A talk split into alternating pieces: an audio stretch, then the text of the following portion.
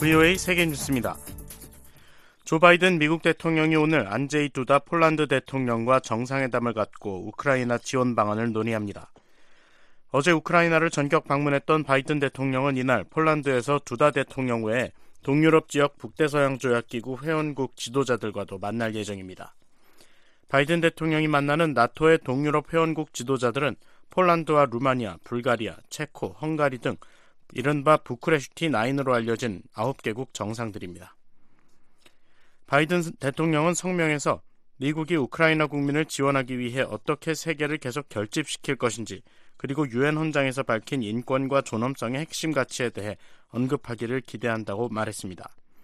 바이든 대통령은 또 우크라이나에 대한 집단적 지원에 대해 논의하는 한편 미국과 다른 나라들이 군사적, 인도적 지원을 할 수 있도록 도운 폴란드에 감사를 표할 예정입니다.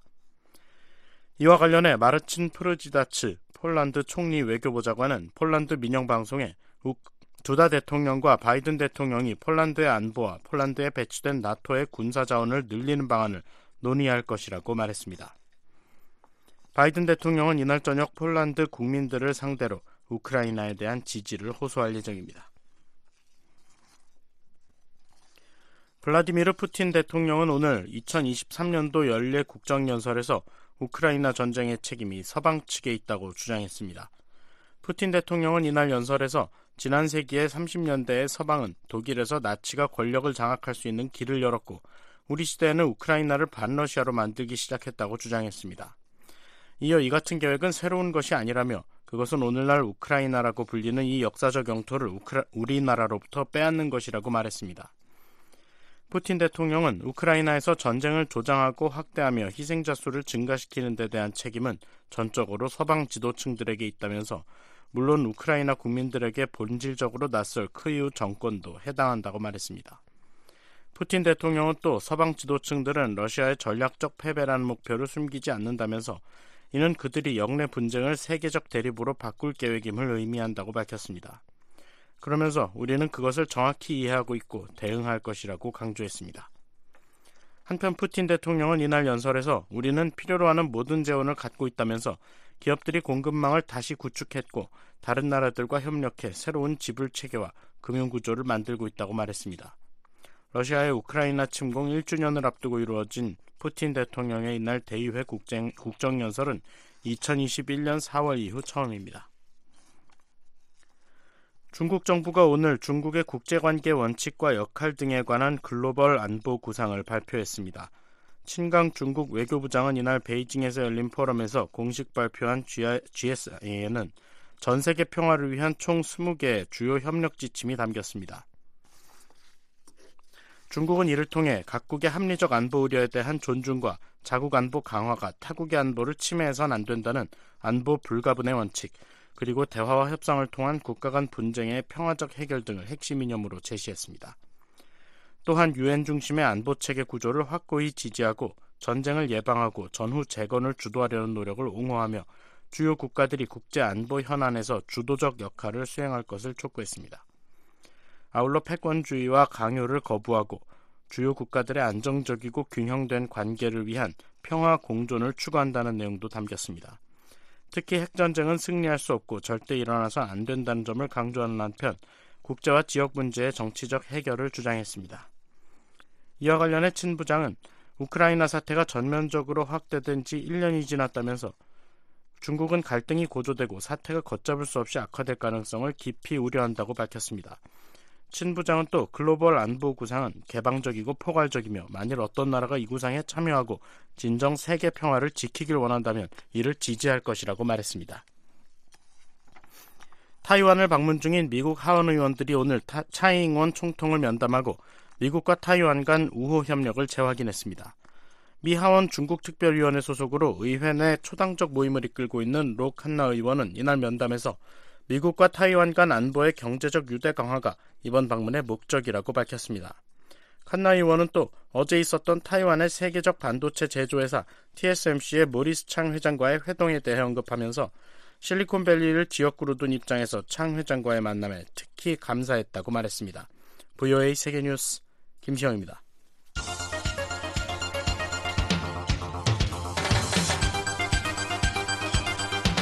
VOA News Today. 여러분 안녕하십니까? 2023년 2월 21일 화요일 VOA News Today 2부 시작하겠습니다. 진행의 노시창입니다. 이 시간에 보내드릴 주요 소식입니다. 유엔 안전보장 이사회가 북한의 대륙간 탄도 미사일 발사에 대응한 공개 회의를 개최한 가운데 미국은 의장 성명을 다시 추진하겠다고 밝혔습니다. 김여정 북한 노동당 부부장은 화성 15형의 기술적 문제점을 지적하는 한국 측 분석들을 조목조목 비난하면서 민감한 반응을 보였습니다. 북한이 대륙간 탄도 미사일급에도 대기권 재진입 기술을 확보했다는 관측이 미국의 유력 미사일 전문가들 사이에서 확대되고 있습니다. 내일 북한 날씨 맑은 후 오전부터 구름 많아지겠습니다. 평안북도 북부는 한때 눈이 오는 곳이 있겠습니다.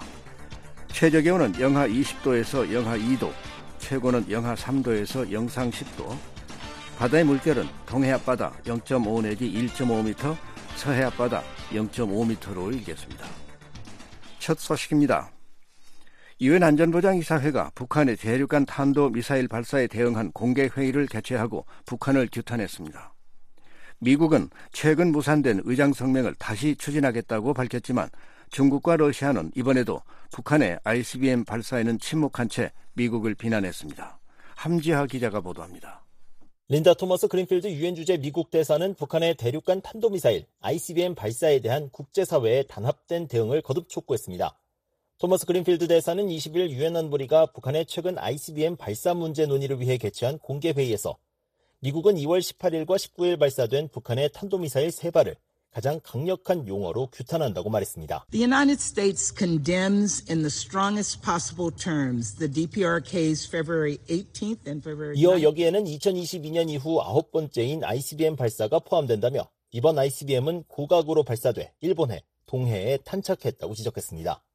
또한 북한이 탄도미사일 발사를 명백히 금지한 안보리 결의를 노골적으로 위반하는 양상을 지속하는 것은 안보리의 대응을 필요로 한다며 안보리의 추가 대북 조치에 비협조적 태도를 보여온 안보리 상임이사국 중국과 러시아를 겨냥했습니다. This sustained pattern of flagrant violations by the DPRK of Council resolutions 특히 북한이 위반하는 결의가 우리 것이라는 단순한 사실은 빙빙 돌리지 않아도 된다며 결의는 안보리로부터 직접 나온 것이라고 강조했습니다. 또한 우리는 국제 평화와 안보를 유지할 책임을 지고 있다며 그러나 지난해 전례 없는 탄도미사일 발사에 직면해 두 개 상임이사국은 북한의 수많은 위반에도 불구하고 우리에게 침묵을 강요했다고 지적했습니다. 아울러 이 중요한 문제에 있어 침묵은 부적절하다고 덧붙였습니다. 토머스 그린필드 대사는 중국과 러시아가 강력히 대응하려는 우리의 모든 시도를 차단하고 대신 자체 결의를 지지하려는 안보리의 어떤 움직임도 도발적이라며 비난했다며 그 결과 안보리는 제 역할을 하지 못했다고 비판했습니다. They've blocked all of our attempts at robust responses instead of condemning any move by the Council to stand behind 그러면서 만약 두 resolutions. 이사국이 계속해서 안보리의 임무 수행을 방해한다면 우리는 북한이 도전적으로 이러한 무기를 개발하고 시험할 것으로 예상해야 한다고 지적했습니다. 이어 안보리가 행동하지 않는 것은 수치스러운 것을 넘어 위험하다고 비판했습니다. 토머스 그린필드 대사는 북한의 ICBM 발사에 대한 대응으로 지난해 11월 제안했던 의장 성명을 다시 제안했습니다. 그러면서 우리는 안보리 각 이사국이 북한의 불법 행위를 강력히 규탄하고 북한이 외교에 관여하도록 장려하는 데 동참할 것을 촉구한다고 강조했습니다.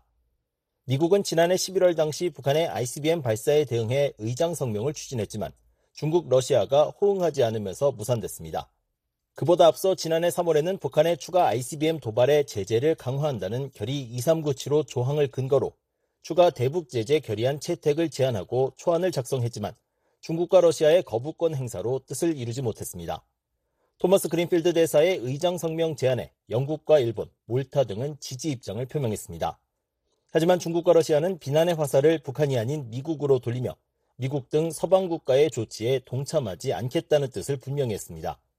다이빙 유엔 주재 중국 차석 대사는 올해 초부터 미국과 미국의 동맹국들은 북한을 겨냥한 연합 군사 활동을 늘려왔다며 미국은 더 높은 수준의 그리고 더 큰 규모의 연합 군사 훈련과 더불어 전략 자산의 시기적절한 배치를 발표했다고 지적했습니다. 今年以来，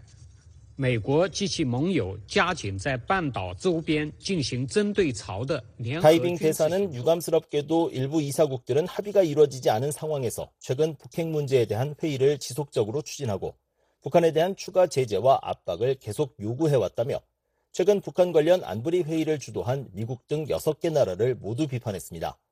이어 이것은 상황을 완화하는 건설적인 역할을 구현하지도 않고 문제 해결에 도움되는 새로운 아이디어를 제시하지도 않는다며 북한 역시 강한 불만을 나타내는 담화를 발표했다고 덧붙였습니다.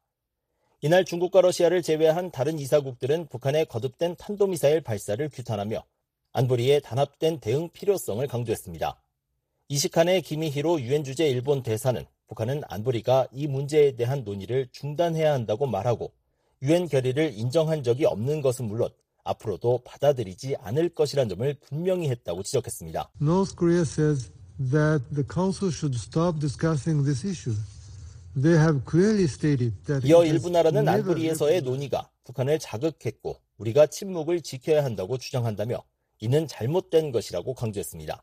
그러면서 만약 우리가 추가 도발이 두려워 침묵을 지킨다면 이는 규칙 위반자들이 원하는 대로 각본을 쓰도록 부추길 뿐이라고 말했습니다.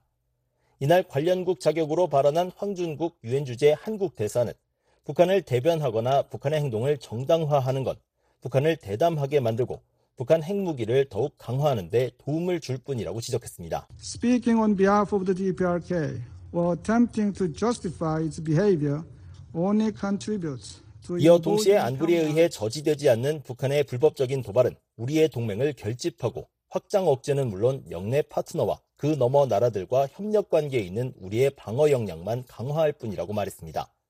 또한 북한의 반복되는 도발에 대해 안보리가 조치를 취하는데 거듭 실패한다면 한국을 포함한 당사국들은 일부 안보리 이사국들이 원치 않는 독자 조치를 마련할 수밖에 없을 것이라고 경고했습니다. 모하메드 칼레드 키아리 유엔 사무차장보도 이날 회의에 참석해 북한의 ICBM 발사와 이에 따른 유엔 안보리 차원의 대응 부재를 우려했습니다. 키아리 사무차장보는 안토니오 구테우스 사무총장은 국제사회가 북한을 비롯해 세계 평화와 안보에 대한 다른 위협에 행동하는 것을 막는 분열에 깊은 유감을 표명한다며 한반도는 협력의 분야가 돼야 한다고 강조했습니다. 이날 안보리는 미국이 제안한 의장 성명에 대한 추가 논의 없이 곧바로 회의를 종료했습니다. 미국이 어떤 방식으로 의장 성명을 추진할지는 알려지지 않았습니다. 의장 성명은 상임 이사국 반대 없이 전체 이사국 중 과반이 찬성해야 채택될 수 있습니다. 의장 성명은 언론 성명보다는 수위가 높은 대응으로 인식되지만 두 성명 모두 강제력을 갖는 결의와 달리 법적 구속력은 없습니다. 이날 안보리 차원의 구체적인 대응 조치는 나오지 않았지만 미국 등 11개 나라는 회의장 밖에서 공동 성명을 발표했습니다. 성명에 참여한 나라는 안보리 이사국인 미국과 영국, 프랑스, 알바니아, 에콰도르, 일본, 몰타, 모잠비크, 스위스, 아랍에미리트와 관련국인 한국 등입니다. 11개 나라는 공동 성명에서 북한을 비난하면서 최근 ICBM 발사는 안보리 결의와 목적을 시험하는 것이라며 우리는 이제 행동에 나서야 한다고 강조했습니다. BOE 뉴스 함지합니다. 미국 인도 태평양 사령부가 북한의 탄도미사일 발사를 규탄하며 한국과 일본에 대한 방위 공약을 재확인했습니다.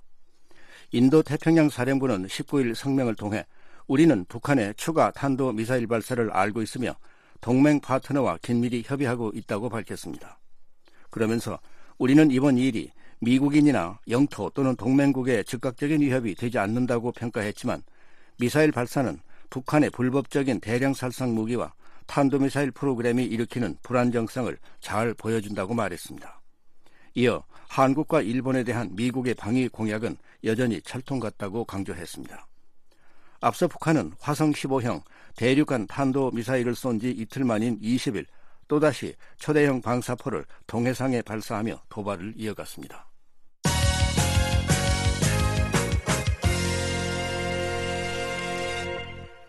김정은 북한 국무위원장의 여동생 김여정 노동당 부부장은 최근 담화를 통해 북한 핵 미사일 기술의 한계를 지적하는 외부 사회 평가에 예민한 반응을 보였습니다. 핵 보유국 지위에 집착하고 있는 북한 최고 지도부의 조급함을 드러냈다는 관측이 나옵니다. 서울에서 김한용 기자가 보도합니다. 김여정 북한 노동당 부부장은 대륙간 탄도미사일 ICBM 화성 15형 발사 하루 뒤인 19일 담화에서 대륙간 탄도미사일로 서울을 겨냥하는 일은 없을 것이라면서 남조선 것들을 상대해줄 의향이 없다고 밝혔습니다. 김 부부장은 그러면서도 그 다음 날인 20일 담화에서는 화성 15형의 기술적 문제점을 지적하는 한국 측 분석들을 조목조목 비난하면서 극도로 민감한 반응을 보였습니다. 김 부부장은 한국 측의 각종 분석들이 추측과 억측으로 가관이 아닐 수 없다고 조롱하는 표현을 여과 없이 사용했습니다. 하지만 한국 군 당국과 국방 전문가들은 김 부부장의 반박 논리에 과학적 또는 실증적 근거가 부족하다고 재반박하고 있습니다. 김 부부장은 핵탄두의 대기권 재진입 실패 가능성을 제기한 한국 전문가의 견해에 대해 몰상식한 것들이 사진을 보고도 탄두와 분리된 2계단 비행체도 가려보지 못하며 고각 발사 시에 탄두와 분리된 2계단 비행체 거리가 당연히 가까워지게 되는 이치도 모르는 것 같다고 주장했습니다. 이어 만약 탄두의 대기권 재진입이 실패했다면 탄착 순간까지 탄두의 해당 신호 자료들을 수신할 수가 없게 된다며 재진입 성공을 애둘러 주장했습니다. 한국 정부 산하 국책연구기관인 통일연구원 조한범 박사는 김 부부장의 말대로 탄두의 대기권 재진입이 성공했다고 하더라도 정상각도 발사가 아닌 고각 발사했다는 점에서 재진입 기술 능력은 여전히 입증하지 못한 것이라고 지적했습니다. 고각 발사 시 재진입보다 정상 발사의 재진입이 훨씬 더 어려운 기술이고요. 이번에도 북한은 그 기술을 입증을 못했습니다. 그러니까 북한의 고각 발사 한두가 재진입했다 하더라도 이게 정상적인 발사의 재진입을 의미하는 건 전혀 아니다. 그렇기 때문에 김여정 말이 사실이라 하더라도 북한의 ICBM 발사의 정상 각도 재진입 능력은 입증을 못했다 이렇게 볼 수 있습니다. 김 부부장은 지난해 12월 담화에서도 고각 발사만으로는 입증할 수 없고 실제 각도로 쏴보아야 알 수 있을 것이라는 논거로 북한 전략무기 능력을 폄훼하려 한다며 곧 해보면 될 일이고 곧 보면 알게 될 일이 아니겠는가라고 밝힌 바 있습니다. 한국합동참모본부 관계자도 재진입 기술을 정확하게 평가하려면 정상 각도에서 발사해야 한다며 고각으로 쏘면 거의 수직으로 떨어지므로 대기와 재진입체 마찰이 일어나는 부분이 달라진다고 설명했습니다.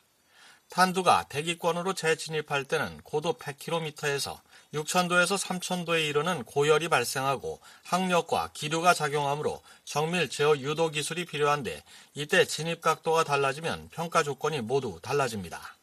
한국정부 산하 국책연구기관인 과학기술정책연구원 이춘근 박사는 제한된 정보 때문에 외부 사회의 평가에 오류가 있을 수 있지만 그렇다고 김 부부장의 반박이 무기체계 전문가들이 납득할 만한 과학적이고 실증적인 내용을 담고 있지 않다고 말했습니다. 이 박사는 통상 ICBM은 무기 선진국인 미국과 중국, 러시아도 10차례에서 20차례 이상 시험 발사를 해서 성공률이 90% 이상 돼야 실전 배치하는 수순을 밟는다고 설명했습니다. 10번, 20번 시험 발사를 하면서 숱한 문제점들이 드러나기 때문에 개선을 한다는 거예요. 최적화를 하는 거죠. 그런 다음에 생산을 하는데 두세 번 발사한 다음에 벌써 다 가졌다고 얘기한다는 거예요. 그 말이 무기체계 다루는 사람 입장에서 말이 안 되는 얘기를 하고 있는 거란 말이에요. 또 이번 화성 15형 발사가 ICBM 기습 발사 훈련이라면서도 김정은 위원장의 발사 명령 이후 9시간 20분이 걸린 이유에 대해 김 부부장은 오전 중 발사장 주변을 철저히 봉쇄하고 인원과 기타 장비들을 대피시키며 안전 대책을 강구한 후 오후 시간 중 유리하고 적중한 순간을 판단해 기습적으로 발사했다고 반박했습니다. 특히 발사 시간으로 공중 정찰에 동원됐던 적 정찰기 7대가 내려앉은 15시 30분부터 19시 45분 사이의 시간을 골랐다고 언급했습니다. 박원곤 이화여대 북한학과 교수는 기습 발사 훈련은 실전 같은 전장 환경에서 이루어져야 한다는 점에서 적 정찰기 상황을 감안하고 안전 대책까지 강구하고 쏘았다는 것은 앞뒤가 맞지 않는다며 기본적으로 액체 연료 ICBM은 즉각적인 대응 사격이 어려운 발사 시스템이라고 지적했습니다. 박 교수는 김 부부장의 담화가 즉흥적이고 감정적이라며 김정은 위원장의 치적으로 내세우고 있는 핵 미사일 능력의 기술적 한계를 지적한 데 대해 자존심이 상한 반응으로 보인다고 말했습니다. 또 핵무력이 대미 전략의 핵심 지렛대라는 점에서 핵무력의 가치를 떨어뜨리는 외부 평가에 조급하게 반응하고 있다는 게 박 교수의 분석입니다. 북한의 입장에서는 화성 15를 쏜 목표가 실전 배치됐다. 언제든지 실시간 타격이 가능하다. 작년 9월에 핵 법령화에 따라서 김정은을 노리면 핵전쟁의 기미만 보이면 자기들 쏠 능력이 된다라는 걸 보여줘야 되는데 이게 남조선 것들이 그 조목조목 반박을 해버리니까 이렇게 되면은 자신들의 핵에 대한 신뢰도가 낮아져 버리는 거잖아요. 그런 것들을 반박하기 위한 정치적인 목적도 있다라고 판단은 됩니다. 전문가들은 또 북한 대외관영 조선중앙통신이 20일 초대형 방사포 두 발을 동해상에 발사한 사실을 보도하며 초대형 방사포를 적의 작전 비행장당 한문 네 발을 할당해 둔 전술핵 공격 수단이라고 주장한 데 대해서도 의문을 제기하고 있습니다. 전술핵 네 발이면 웬만한 도시를 초토화시킬 수 있는 위력인데 비행장 한 곳을 겨냥하고 있다는 게 지나친 과장이라는 겁니다. 민간 연구기관인 한국국가전략연구원 문성목 통일전략센터장은 북한의 핵 위협에도 미, 한이 연합훈련 강화 등 오히려 결속을 다지는 양상을 보이자 북한이 정제되지 않은 거친 반응들을 보이고 있다고 진단했습니다. 문 센터장은 북한이 대내 매체를 통해 이번 초대형 방사포 발사 소식을 주민들에게 보도하고 있다며 경제난 속에서 외부 위협을 부각시켜 내부를 결속시키려는 의도라고 말했습니다. 대외적으로는 한국과 미국을 향해서 아무리 북한을 압박하고 또 전략자산 전개 연합 연습을 한다 하더라도 우리는 지도자를 중심으로 똘똘 뭉쳐 있고 더 강력한 엄중하고 지속적인 그런 대응을 해 나갈 것이다라는 걸 과시하는 측면도 있지요. 북한 대내 관영 조선중앙TV는 20일 오후 초대형 방사포 발사 소식을 전한 데 이어 노동당 기관지 노동신문도 21일 같은 소식을 보도했습니다. 북한은 최근 탄도미사일을 시험 발사하고도 이를 보도하지 않은 경우가 많았는데 이는 경제가 어려운 상황에서 큰 돈이 들어가는 미사일 발사에 대한 주민 불만을 의식한 때문이라는 관측을 나왔습니다. 서울에서 VOA 뉴스 김환용입니다. 미국령 괌 당국이 북한의 최근 미사일 시험 발사와 관련해 직접적 영향은 받지 않았다면서도 괌 주민들에게 주의를 당부한다는 공식 반응을 내놨습니다. 괌 국토안보 민방위 사무국은 20일 발표한 성명에서 사만다 브레넌 국토안보 고문을 인용해 괌이나 북마리아나 제도에 대한 즉각적인 위협이 되진 않는다고 평가하지만 경계를 늦추지 말고 영내 움직임에 대한 최신 정보에 계속 귀를 열고 있을 것을 지역사회에 상기시킨다고 밝혔습니다. 그러면서 괌 국토안보 방위 사무국은 영내 움직임을 적시에 통제하도록 우리의 군대와 연방 파트너와 함께 계속 협력할 것이라고 말했습니다. 또한 괌 국토안보 민방위 사무국이 마리아나 지역 융합센터 미 연방 군사 파트너들과 함께 최근 북한이 쏜 미상 발사체에 대한 보도들을 포함해 영내 주변 사건을 계속해서 감시하고 있다고 설명했습니다. 한편 미국은 지난 1일 미국 사우스 다코다주의 엘스워스 공군 기지 제34 원정 폭격 비행대대 소속 B-1B를 괌의 앤더슨 공군 기지에 재배치했습니다. 미국 공군의 장거리 전략 폭격기인 B-1B는 최대 속도가 마하 1.25에 달해 괌에서 한반도까지 2시간이면 도착해 작전을 펼칠 수 있습니다.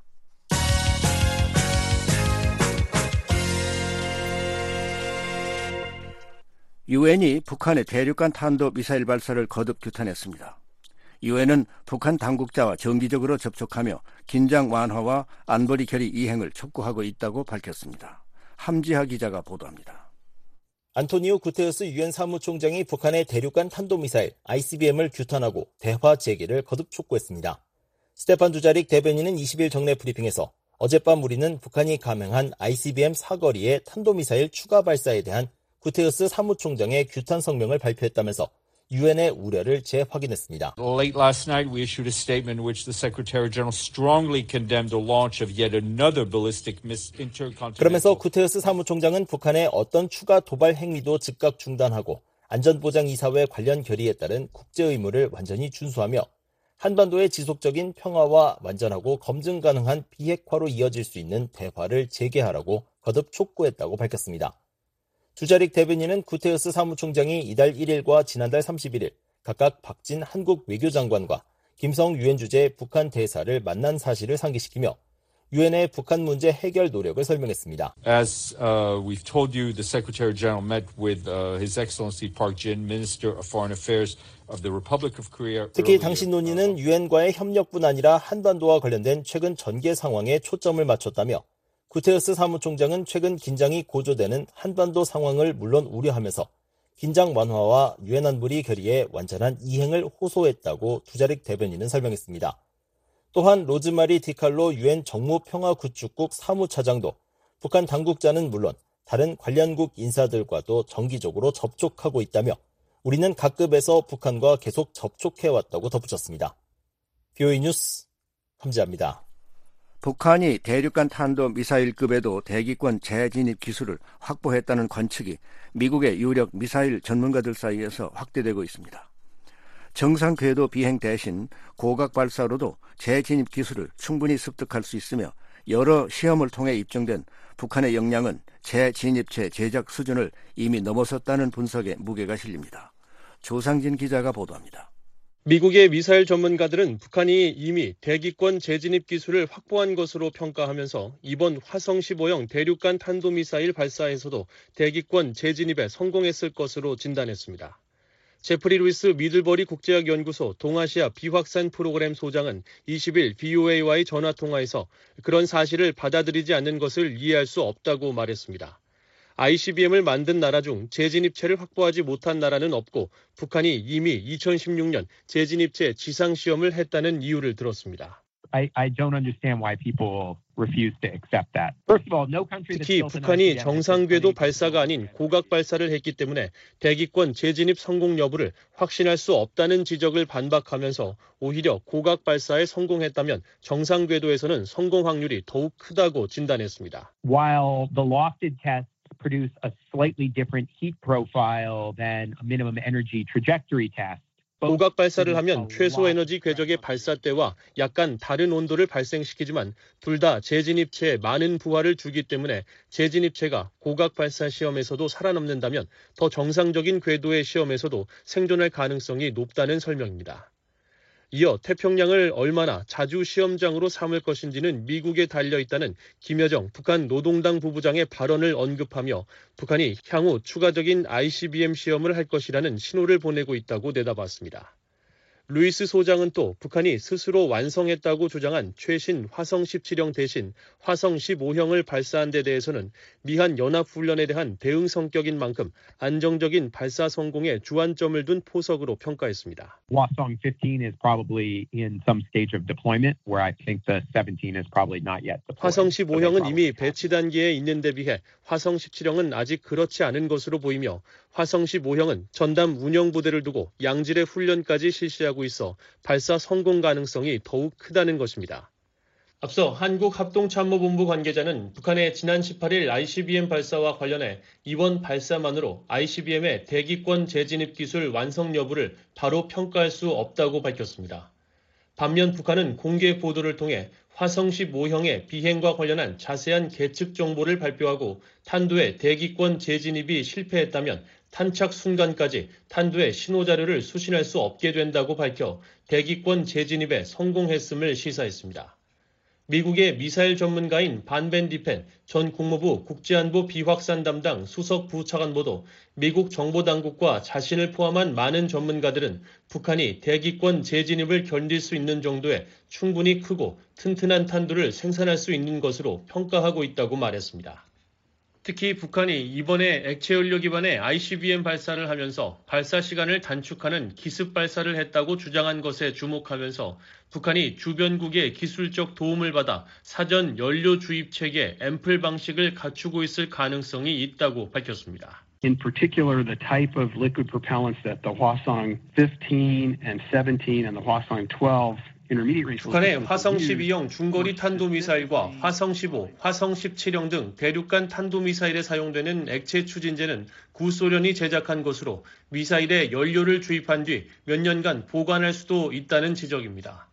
밴디펜 전 부차관보는 따라서 이 미사일들이 공장에서 제작되는 단계에서 이미 액체 연료가 장착될 수 있다며 이번에 시험한 미사일도 공장에서 곧바로 발사 장소로 옮겨 발사한 뒤 이른바 기습 발사를 했다고 주장했을 것으로 관측했습니다. 앞서 북한은 한반도 시각으로 18일 오전 8시에 화성 15형 발사 명령서를 하달했다고 밝혔고 한국군이 탐지한 발사 시간은 오후 5시 22분으로 9시간 22분의 차이가 발생했으며 북한은 이를 두고 발사가 불시에 계획된 것이라고 주장했습니다.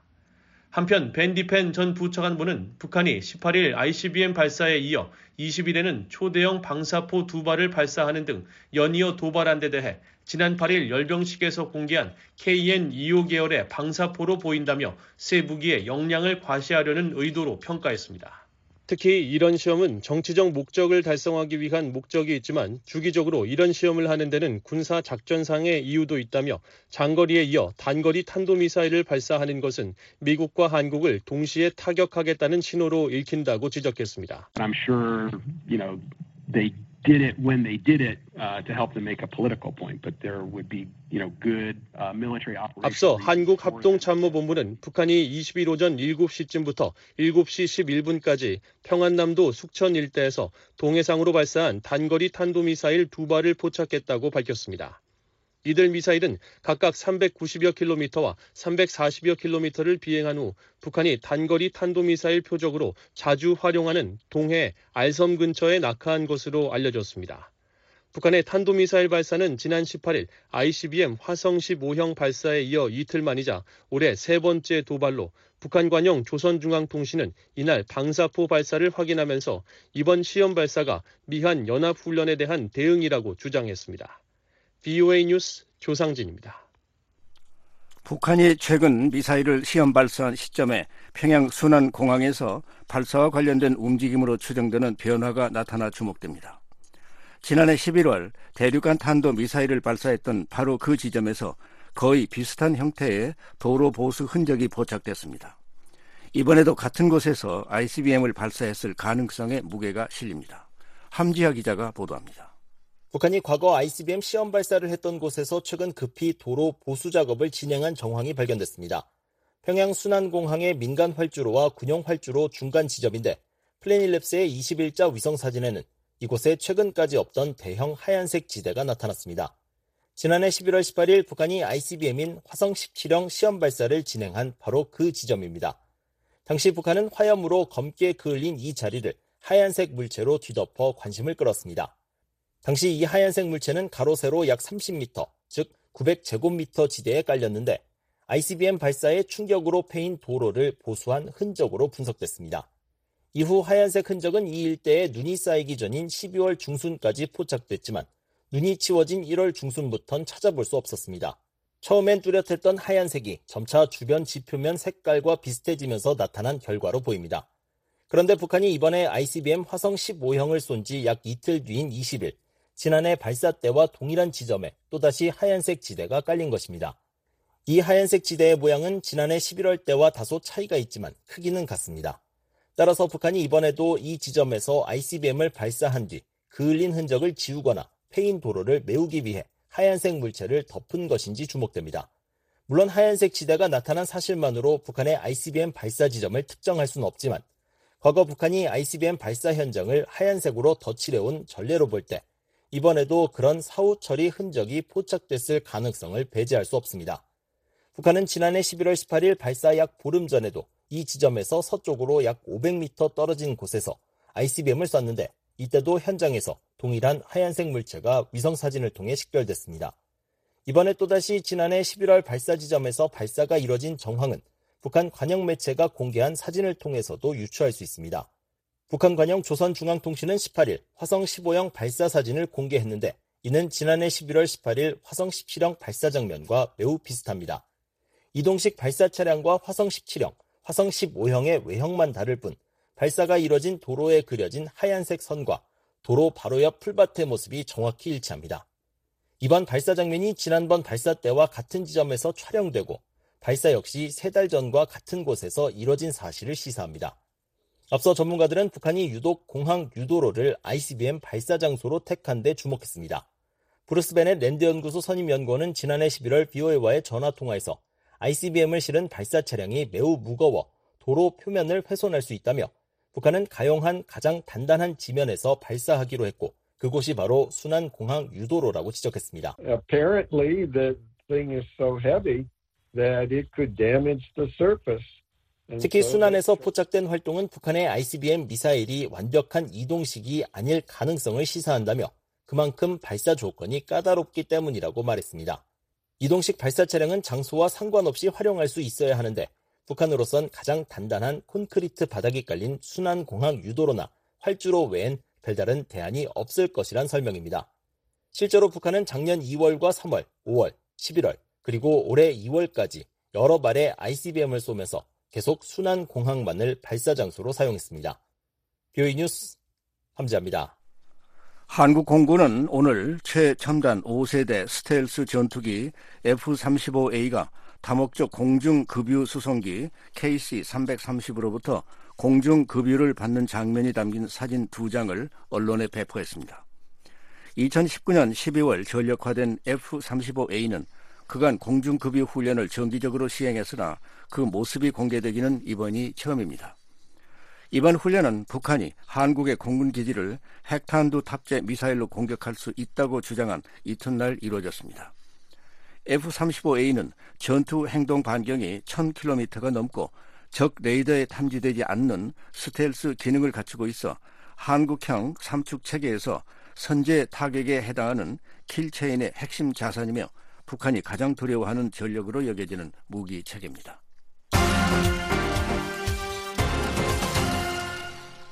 북한이 대륙간 탄도 미사일인 화성 15형을 발사한 가운데 미국 B-1B 전략 폭격기가 한국, 일본과 각각 연합 공중훈련을 실시했습니다. 미군 정찰기도 한반도 상공에서 연이어 포착됐습니다. 박동정 기자가 보도합니다. 미국의 전략 자산과 정찰 자산이 북한의 대륙간 탄도미사일 ICBM 발사를 전후해 한반도 상공에 일제히 출격했습니다. 북한이 ICBM을 발사한 이후 이 일대의 모습을 드러낸 미국의 전략 자산은 B1B 랜서 폭격기입니다. 군용기 추적 사이트 에어크래프트 스폿은 19일 B1B 랜서 두 대가 괌을 출발해 한반도로 향하는 항적을 공개했습니다. B1B 랜서가 직선으로 항적을 그리다가 일본 오키나와 상공에서 사라진 것으로 나타났는데 이후 B1B는 한국, 일본과 각각 공동훈련을 벌였습니다.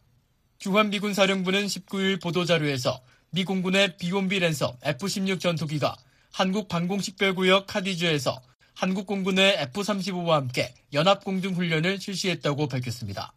이어 이 훈련은 미한 연합방위 능력과 한반도 방어에 대한 확장 억제를 제공하겠다는 미국의 철통 같은 공약을 보여주면서 급박한 상황에서의 명령 임무를 연습할 기회를 동맹에 제공했다고 설명했습니다.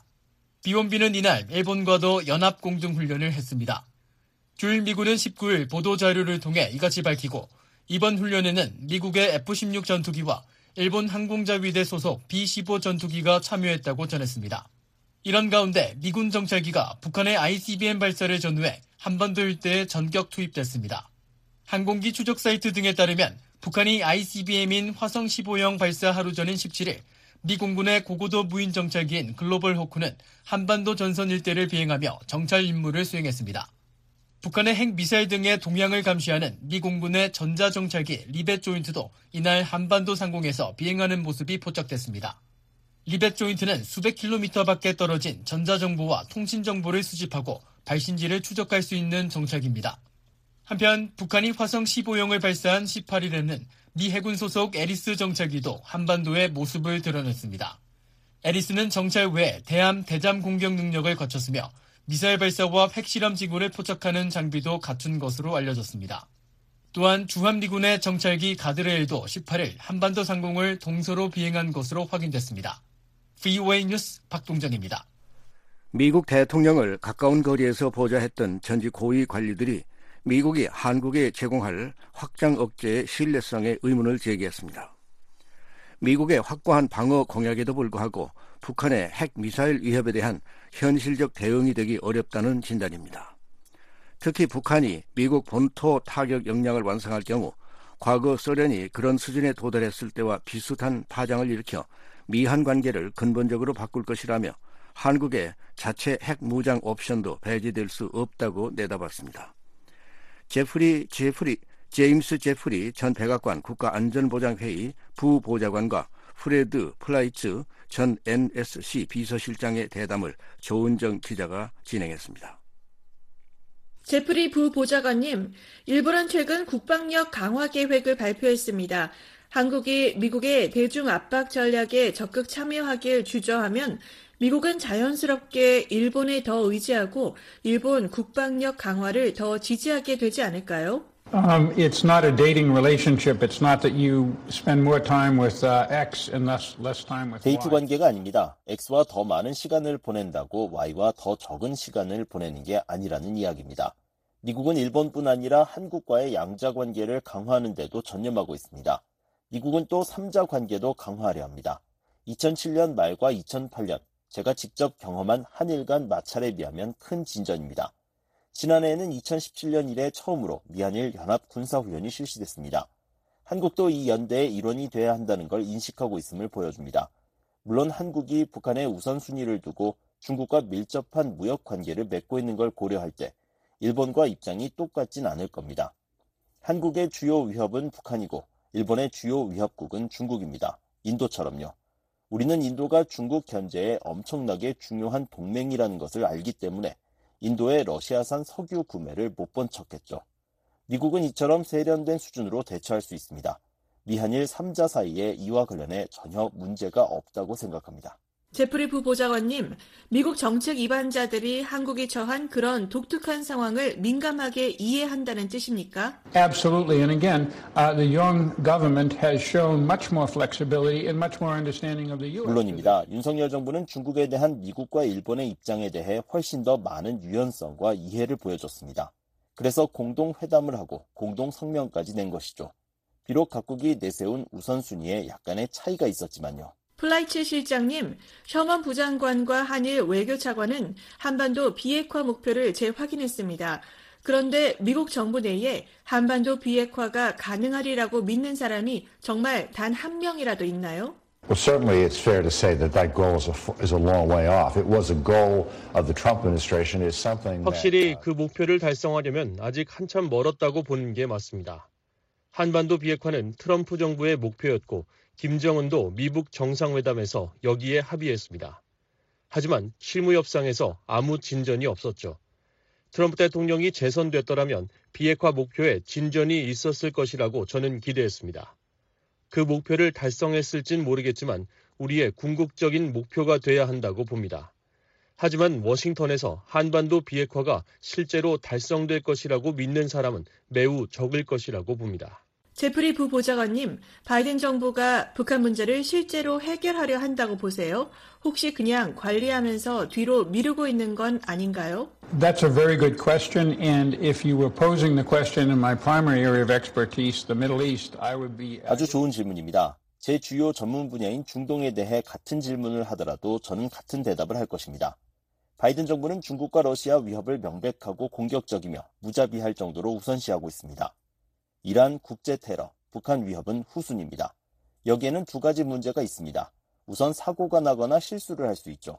특히 북한이 그런 경우고 이란 핵 프로그램도 마찬가지입니다. 아울러 어떤 지역의 불안과 불안 정도 전 세계의 전반적 집단 안보 체제에 영향을 미친다는 것입니다.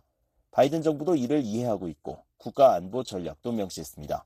우리는 한국을 방어함으로써 역으로 우크라이나 방어를 돕고 있습니다. 이것이 우리 전략의 일부라는 점을 이해해야 합니다. 웬디 셔먼 부장관이 두 외교 차관과 만난 것도 바로 이 때문입니다. 바이든 정부는 북한 문제를 무시하지 않지만 확실히 중국이나 러시아만큼 높은 우선순위를 두진 않습니다. 제프리 부보좌관님, 미국의 확장 억제 제공에 대해 한국인들이 우려할 만하다고 보시나요? Um, first of all, the U.S. commitment to defend North Korea. Uh, 우선 북한으로부터 한국을 방어하겠다는 미국의 공약은 확고하고 견고합니다. 로이드 오스틴 국방장관과 마크 밀리 합참의장 등 군 수뇌부는 이 점을 최근 재확인했습니다. 그럼에도 군사적 조치만 취할 수는 없다는 견해에 동의합니다. 전투기를 더 자주 띄우고 여러 종류의 무기를 과시하는 군사적 조치는 쉬운 일이죠. 외교적 전략을 세워야 하며 군사적 조치는 한 요소일 뿐입니다. 하지만 더 중요한 것은 심지어 군사적 측면에서조차 북한은 미국의 방어망을 압도하고 핵을 탑재한 ICBM으로 미국을 타격할 능력적으로 움직이고 있다는 점입니다. 몇 년 남았는지 알 수 없지만 이것은 판도를 바꾸는 것입니다. 1950년대와 60년대 소련이 이런 능력을 갖췄을 때 우리는 매우 중대한 조치를 취해야 했습니다. 당시 프랑스는 자체 핵무기 능력을 개발하기까지 했죠. 최근엔 억지력과 군사 조치가 강화됐고 어느 때보다도 진전됐으며 특히 일본과 한국이 더 통합됐습니다. 하지만 이런 조치는 다가오는 군사 위협에 실질적으로 대응하지 못하며 진정한 외교를 대신하지도 못합니다. 제프리 부보좌관님, 군사적 측면에서 현재의 확장 억제에 더 추가할 요소가 있다는 말씀인가요? 어떤 요소를 추가해야 하죠? Uh, the plus could be there's one of three ways to do this. 세 가지를 생각할 수 있습니다. 우선 미국 전술 핵무기를 한국에 다시 배치할 수 있습니다. 1990년대에 한국에서 철수했기 때문입니다. 우리는 유럽에도 전술핵을 배치했습니다. 핵무기 공동 통제도 추가돼야 합니다. 몇몇 나토 국가들과 그렇게 하고 있죠. 기밀이어서 제가 국가명을 밝힐 수는 없지만 그들이 비행기를 조종하고 우리는 무기를 제공한다는 걸 모두가 알고 있습니다. 마지막으로 한국이 드골 대통령 당시 프랑스처럼 자체 핵 능력을 개발하겠다는 결정을 할 수 있습니다. 물론 한국 대통령은 이미 그 부분을 암시했죠. 이런 방안들은 매우 중대한 군사적 조치들입니다.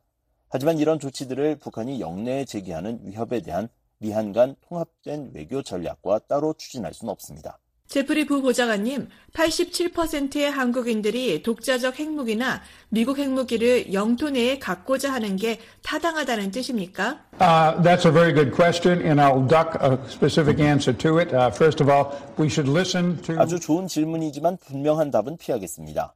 우선 우리는 협력국 국민들의 의견에 귀를 기울여야 합니다. 특히 민주주의 체제에서 국민의 목소리는 중요합니다. 더 중요한 것은 한국인들이 중요한 쟁점들에 대한 의견을 개진하고 있다는 점입니다. 그저 B2 폭격기를 한국 영공에 더 자주 전개하자는 수준이 아닙니다. 이건 확장 억제 강화를 위해 우리가 지금 하는 일이지만요. 이건 중요한 질문들입니다. 전 답을 갖고 있지 않습니다. 하지만 여기에 대해 생각하기 시작하는 게 중요합니다. 50년 전 소련이 미국 본토를 핵무기로 타격할 능력을 갖춘 것은 우리의 유럽 전략을 근본적으로 바꿨으니까요. 이것은 우리와 한국의 관계도 근본적으로 바꿀 것입니다. 플라이츠 실장님, 그런데 2016년 도널드 트럼프 당시 공화당 대선 주자는 일본과 한국이 미국에만 의존하기보다 자체 핵무장을 추진한다면 이를 지지할 수도 있다는 입장을 밝혔는데요. 트럼프 대통령이 재선된다면 한일 핵무장을 지지할까요? Well, I think if, he, if Mr. Trump took office or any other Republican president will strongly stand 트럼프 대통령은 물론 어떤 공화당 대통령도 한국, 일본과 강력하게 연대할 것입니다. 하지만 트럼프 정부가 다시 집권해도 한국, 일본의 핵무기 개발을 최선의 방안으로 여기지 않을 것입니다. 하지만 북한 핵 프로그램이 계속 진전되면 한국 핵무장 위협을 밀어붙일 것으로 봅니다. 또한 트럼프 2기 행정부는 중국과 더 관여할 것입니다. 미국은 유엔 제재 이행과 북한 핵과 미사일 프로그램 중단을 위해 중국을 충분히 압박하지 않았습니다. 이것이 모든 문제의 핵심인데 지난 2년간 관련 움직임을 보지 못했습니다. 플라이츠 실장님, 2017년 제임스 클래퍼 당시 국가정보국장은 미국이 북한에 대해 훌륭한 무기인 정보를 활용하지 않는 게 신경 쓰인다고 말했는데요. 비무장지대를 따라 대북 확성기 방송을 하면 북한 정권이 완전히 미쳐버린다고 클래퍼 전 국장은 밝혔습니다. I think D&I Clapper is right. Knowledge of the outside world is something that uh, the Kim 클래퍼 국장에 동의합니다. 외부 세계에 대한 지식이 퍼지는 것을 김정은 정권과 일가는 매우 두려워합니다. 북한 주민들이 겪는 결핍과 억압을 그들 스스로 알아차리는 것을 정권은 원치 않습니다. 북한 주민들은 외부 세계의 실상을 파악하지 못하고 있다는 걸 알고 있습니다. 저는 정부가 북한 정권에 대항하는 매우 강력한 무기라고 생각합니다. 또한 그것을 이해하는 사람들이 한국에 많다고 생각합니다. 제프리 부보좌관님, CIA 팩트북은 북한이 전 세계에서 가장 고립된 국가이자 아시아에서 가장 가난한 나라라고 규정했습니다. 그런 나라를 상대할 때 미국이 쿠데타나 정권 붕괴 가능성에 대한 대응책을 마련하는 것이 신중한 처사 아닙니까? Mm, it is, first of all. Uh, trust me, uh, in the bowels of the U.S. government. 물론 그렇습니다. 제 말을 믿으세요. 미국 정부 깊은 곳엔 항상 업데이트하는 계획들이 있습니다. 그게 미국 정부가 하는 방식입니다. 하지만 우리는 이 부분에 신중해야 합니다. 미국은 30년간 이 문제를 생각했습니다. 클래퍼 전 국장 발언으로 돌아가면 정보 혹은 소프트 파워를 통해 군대가 할 수 있는 일을 하고 모든 국제 문제를 없앨 수 있다는 견해가 있습니다. 이란 최고 지도자이든 북한의 3대에 걸친 지도자든 가리지 않고 말입니다. 불가능하진 않지만 확률은 낮습니다. 우리의 정책과 전망을 거기에 기초할 수는 없습니다. 그런 일이 일어난다면 좋은 일이고 활용할 수 있습니다. 하지만 그게 통할 거라고 가정하지 맙시다. 거의 일어나지 않으니까요. 제프리 부 보좌관님, 하지만 다른 사람도 아닌 웬디 셔먼 부장관이 2016년 CSIS 행사에서 미국, 중국, 한국, 일본 등이 북한의 정권 붕괴나 쿠데타를 가정한 시나리오를 논의해야 한다고 말했는데요. 진지하게 이 부분을 고려하자면서요. Uh, we do seriously think about it. The uh, point is that can't be the uh, center of our 물론. 진지하게 생각합니다. 하지만 우리 정책의 중심이 될 수는 없다는 것입니다. 그렇게 된다면 우리는 그것을 장려하게 될 것이니까요. 너무 빨리 앞서 나가게 됩니다. 그리고 우리가 결과를 감당할 수 없는 일들을 하기 시작할 것입니다. 무엇보다 중요한 것은 그 길을 가기 전에 먼저 한국과 일본, 그리고 다른 아시아 동맹들의 의견을 들어야 합니다. 고려할 수는 있겠지만 지금까지 논의했던 다른 조치들과 같은 선상에 놓을 수는 없다는 것입니다. 플라이츠 실장님, 북한은 인민군 창건일 75주년을 맞아 개최한 열병식에 고체 연료 대륙간 탄도미사일로 추정되는 신무기를 공개했습니다. 북한이 조만간 고체 연료 ICBM 실험에 본격적으로 나설 것으로 예상하십니까? This parade was very provocative and also showed Hwasong 17 uh, 열병식은 매우 도발적이었고 15,000km 사거리에 화성 17형 ICBM들을 선보였었습니다. 쉽게 얘기하자면 뉴욕시와 서울이 11,000km 떨어져 있죠. 따라서 이 미사일들은 미국 동부를 타격할 수 있습니다. 고체 연료 ICBM도 최소한 그 정도 거리에 목표물을 타격할 수 있다고 예상합니다. 고체 연료 ICBM이 위험한 것은 액체 연료에 비해 숨기기 쉽다는 건데 발사 직전 연료를 채울 수 있기 때문입니다. 고체 연료 ICBM은 매우 예민하고 위험하며 은닉할 수 있고 재빨리 발사할 수 있습니다. 열병식에 실제 고체 연료 미사일이 동원됐는지는 알 수 없습니다. 원형 발사관들만 보였는데 그 속에 무엇이 들었는지는 알 수 없습니다. 어떤 미사일인지만 추정할 수 있죠.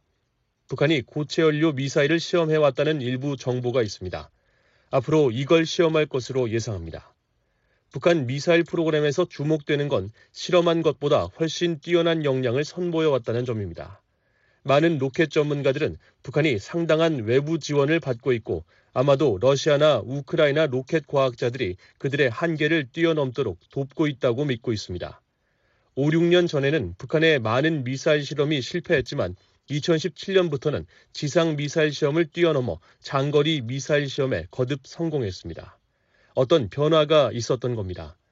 북한이 갑자기 고체 연료 ICBM을 시험해도 놀라지 않을 것입니다. 로켓 엔진 실험을 충분히 하지 않은 상황이라도 말입니다. 플라이츠 실장님, 북한이 핵 개발 영역에서도 외부 지원을 받고 협력했을까요? 특히 이란과 말입니다. I believe sometime that there's a strong possibility of that. We know that the North Korean and Iranian pro- nuclear programs. 저는 꽤 오래 전부터 가능성이 크다고 생각했습니다. 북한과 이란의 핵 프로그램은 파키스탄의 핵의 아버지라 불리는 AQ 칸의 지원을 받았습니다. 양국이 미사일 기술 부문에서 협력하는 것을 우리는 알고 있습니다. 이란 과학자들이 북한 핵 실험을 참관했다는 보도도 있습니다. 확실한 핵 협력 정보는 저도 본 적이 없습니다. 하지만 어느 정도 협조가 이뤄졌을 가능성이 크다고 봅니다. 아마 한 국가가 다른 국가를 대신해 임계전 핵실험을 했을 수 있습니다. 미국의 이 두 적대국은 확실히 많은 공통 목표를 갖고 있고 그들이 협력하고 있다고 해도 놀랍지 않습니다. 지금까지 제임스 제프리 전 백악관 국가안전보장회의 부보좌관과 프레드 플라이츠 전 NSC 비서실장의 대담을 들으셨습니다. 지금까지 VOA 뉴스투데이 2부를 보내드렸습니다. 잠시 후에는 역사 속 오늘 세계 뉴스에 이어 여기는 워싱턴입니다가 방송됩니다. 이 시간은 지구촌 오늘과 아메리카 나우 그리고 주간 프로 이야기 미국사가 방송됩니다. 여러분의 많은 애청 바랍니다.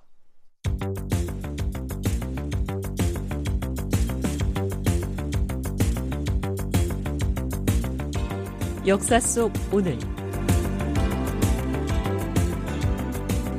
1965년 2월 21일 미국의 급진 흑인 인권 운동가 말콤 엑스가 뉴욕에서 열린 한 집회에서 연설을 하던 도중 흑인 괴한의 총격을 받고 피살됩니다.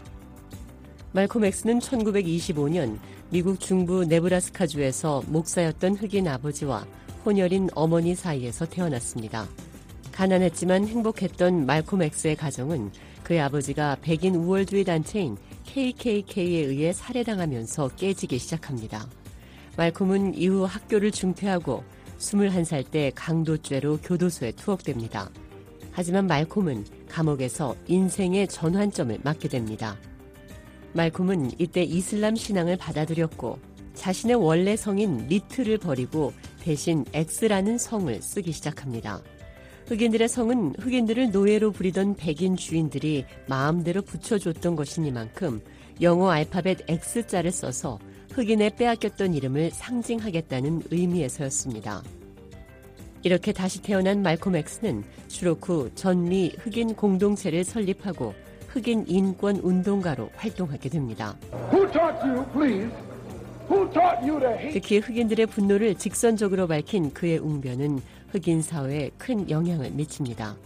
하지만 말콤 X는 1965년 2월 21일 뉴욕의 한 집회에서 연설 도중 흑인 괴한의 총격을 받고 세상을 떠납니다. 1972년 2월 21일 리처드 닉슨 미국 대통령이 미국 대통령으로서는 최초로 중국을 방문합니다. The 37th President of the United States, Richard M. Nixon, is in China, the first American chief executive ever to visit. 20여 년간 지속된 양국 관계의 냉전을 끝내고자 중국 땅을 밟은 것입니다. 닉슨 대통령은 주은래 총리와 장시간 회담을 갖고 마오쩌둥 공산당 주석과도 비공개 회담을 가졌습니다. 그리고 미중 두 나라는 1949년 중국 공산당 정권 수립 이후 끊겼던 두 나라 관계를 회복하기로 합의합니다. 합의 내용 가운데는 미군이 베트남과 타이완에서 철수한다는 내용도 포함돼 있었습니다. 닉슨의 중국 방문이 있은 지 7년 뒤인 1979년 1월, 미국과 중국은 정식으로 국교를 수립합니다.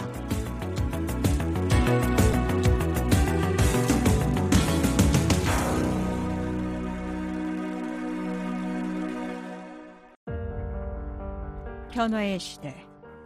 세상이 불확실하게 다가올 때, 그리고 우리가 듣는 소식이 보이는 현상을 반영하지 않을 때, 우리는 진실을 추구합니다.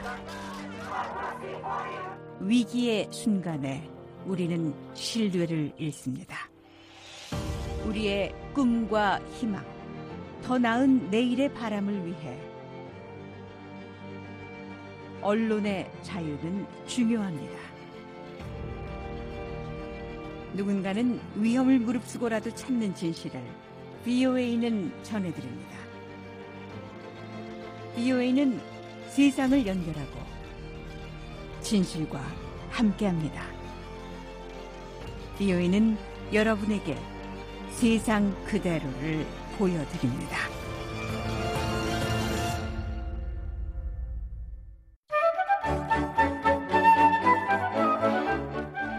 지금 여러분께서는 워싱턴에서 보내드리는 BOE 방송을 듣고 계십니다. BOE 방송은 매일 세 차례 방송해드리고 있습니다. 매일 새벽과 아침, 그리고 저녁에 방송해드리는 BOE 방송의 주파수 안내입니다. BOE 새벽 방송은 매일 새벽 2시부터 3시까지 1시간 동안 중파 AM 1566kHz로 들으실 수 있습니다. 그리고 BOE 아침 방송은 내일 오전 4시부터 6시까지 2시간 동안 단파 7465, 9800, 9575kHz로 보내드립니다. 또 BOA 저녁 방송은 매일 밤 8시부터 자정까지 4시간 동안 중파 1188kHz로 청취하실 수 있습니다. 밤 9시부터 10시까지 1시간 동안은 단파 7465, 9490, 11,570kHz로 밤 10시부터 12시까지 2시간 동안은 단파 9,800, 9,985, 11,570kHz로 청취 가능합니다. 여러분 곁으로 더 가까이 다가간 BOE 방송은 인터넷과 휴대전화로도 접속이 가능합니다. 모든 프로그램의 다시 듣기와 실시간 청취가 가능한 인터넷과 휴대전화 웹사이트 주소는 www.voakorea.com입니다. www.voakorea.com입니다. voa korea.com입니다. 한반도와 미국 그리고 세계 소식을 더욱 빠르고 생생하게 전해드리는 VOA 방송에 많은 애청 바랍니다.